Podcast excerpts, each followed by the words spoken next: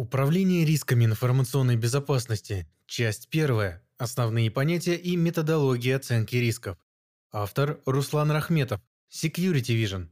Обсудив в предыдущих публикациях основы информационной безопасности и законодательные нормы по защите информации, следует перейти к описанию рискоориентированного подхода для обеспечения кибербезопасности. В этой и последующих статьях мы обсудим основы риск-менеджмента, анализа и расчета рисков в области информационной безопасности. Рассмотрим соответствующие нормативные документы, а также применение методов анализа рисков информационной безопасности. Итак, риск информационной безопасности – это потенциальная возможность использования уязвимости активов конкретной угрозой для причинения ущерба организации. Под величиной риска условно понимают произведение вероятности негативного события и размера ущерба. В свою очередь, под вероятностью события понимается произведение вероятности реализации угрозы информационной безопасности, а также уязвимости информационной безопасности, выраженные в качественной или количественной форме. Условно мы можем выразить это логической формулой. Величина риска равно вероятность события, помноженная на размер ущерба, где вероятность события равно вероятность угрозы, помноженная на величину уязвимости. Существует также условная классификация рисков. По источнику риска, например, атаки хакеров или инсайдеров, финансовые ошибки, воздействие государственных регуляторов, юридические претензии контрагентов, негативное информационное воздействие конкурентов.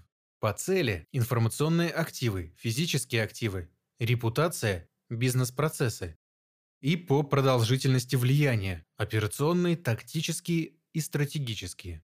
Цели процесса анализа рисков информационной безопасности таковы. Первое – идентифицировать активы и оценить их ценность. Второе – идентифицировать угрозы активам и уязвимости в системе защиты. Третье – просчитать вероятность реализации угроз и их влияния на бизнес, от английского «business impact». Четвертое. Соблюсти баланс между стоимостью возможных негативных последствий и стоимостью мер защиты. Дать рекомендации руководству компании по обработке выявленных рисков.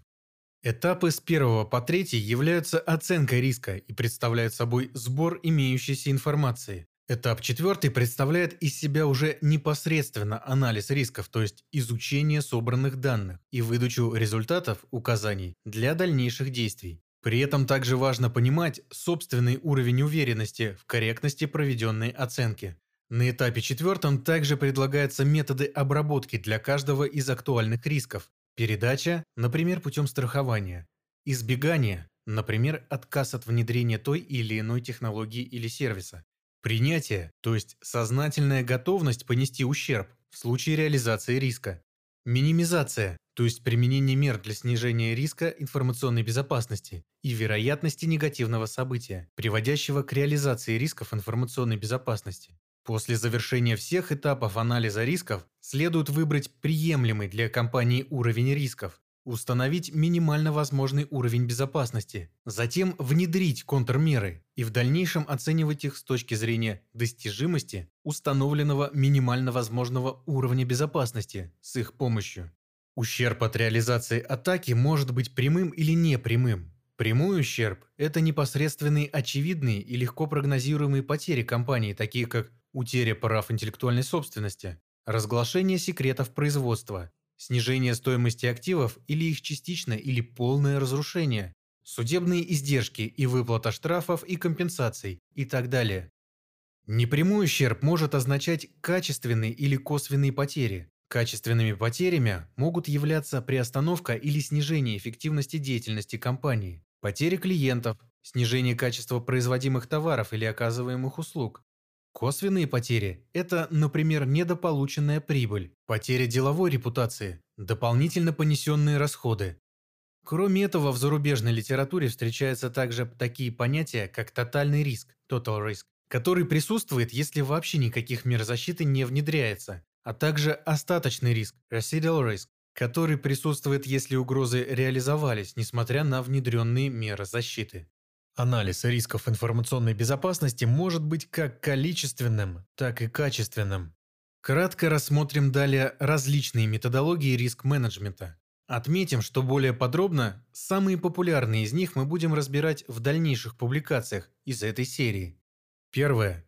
Framework NIST Risk Management Framework на базе американских правительственных стандартов NIST National Institute of Standards and Technology Национальный институт стандартов и технологий Соединенных Штатов Америки. Включает в себя набор взаимосвязанных стандартов. Стандарт NIST SP 830 Руководство по проведению оценки рисков сфокусирован на информационных технологиях, информационной безопасности и операционных рисках. Описывает подход к процессам подготовки и проведения оценки рисков, коммуницирования результатов оценки, а также дальнейшей поддержки процесса оценки. Следующий – это стандарт NIST SP 839 Управление рисками информационной безопасности, предлагает трехуровневый подход к управлению рисками, организация бизнес-процесса, информационные системы. Данный стандарт описывает методологию процесса управления рисками, определение, оценка рисков информационной безопасности, реагирование и мониторинг рисков.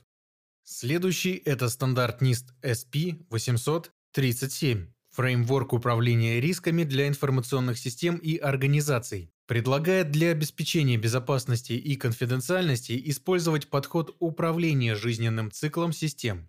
Далее, стандарт NIST SP 800-137. Непрерывный мониторинг информационной безопасности описывает подход к процессу мониторинга информационных систем и IT-сред в целях контроля применения мер обработки рисков информационной безопасности и необходимости их пересмотра. Во-вторых, Существуют стандарты управления рисками информационной безопасности Международной организации по стандартизации ICO International Organization for Standardization. Сюда входит стандарт ICO IEC 270-05-2018 Информационная технология. Методы и средства обеспечения безопасности. Менеджмент рисков информационной безопасности. Входит в серию стандартов ICO 272.0 и является логически взаимосвязанным с другими стандартами по информационной безопасности из этой серии. Данный стандарт отличается фокусом на информационную безопасность при рассмотрении процессов управления рисками. Следующий – это стандарт ICO IEC 271.02.2019 Управление информационной безопасностью, руководство по киберстрахованию, предлагает подходы к оценке необходимости приобретения киберстраховки, как меры обработки рисков безопасности информационных систем, а также к оценке и взаимодействию со страховщиком. Далее это серия стандартов ICO IEC 310.2.0.2018. Описывает подход к риск-менеджменту без привязки к информационным технологиям или информационной безопасности, в этой серии стоит отметить стандарт ICO IEC 310.10-2019 Risk Management – Risk Assessment Techniques. На данный стандарт в его отечественном варианте GOST R ISO MAC 310.10-2011 менеджмент риска, методы оценки риска, ссылается положение 607-П Центрального банка Российской Федерации о требованиях к порядку обеспечения бесперебойности функционирования платежной системы, показателям бесперебойности функционирования платежной системы и методикам анализа рисков в платежной системе, включая профили рисков. Третье. Методология FRAP – Facilitate Risk Analysis Process является относительно упрощенным способом оценки основных рисков информационной безопасности с фокусом только на самых критичных активах.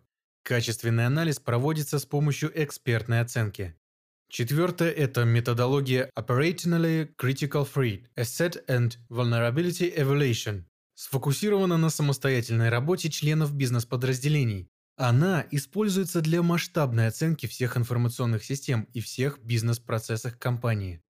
Пятый стандарт SNZS 4360 является австралийским и новозеландским стандартом с фокусом не только на IT-системах, но и на бизнес-здоровье компании то есть предлагает более глобальный подход к управлению рисками информационной безопасности, например, в банке. Отметим, что данный стандарт в настоящий момент заменен на стандарт SNZS ICO 310.2.0-2009. Шестое. Методология Feller Models and Effect Analysis предлагает проведение оценки системы с точки зрения ее слабых мест для поиска ненадежных элементов. Седьмое. Методология CREM Central Computing and Telecommunications Agency Risk Analysis and Management Method Предлагает использование автоматизированных средств для управления рисками информационной безопасности. Восьмое. Методология FAIR – Factor Analysis of Information Risk. Проприетарный фреймворк для проведения количественного анализа рисков, предлагающий модель построения системы управления рисками на основе экономически эффективного подхода, принятия информированных решений, сравнения мер управления рисками, финансовых показателей и точных риск-моделей. Девятое. Концепция COSA-EM Enterprise Risk Management описывает пути интеграции риск-менеджмента со стратегией и финансовой эффективностью деятельности компании и акцентирует внимание на важность их взаимосвязи. В документе описаны такие компоненты управления рисками, как стратегия и постановка целей, экономическая эффективность деятельности компании, анализ и пересмотр рисков, корпоративное управление и культура, а также информация, коммуникация и отчетность.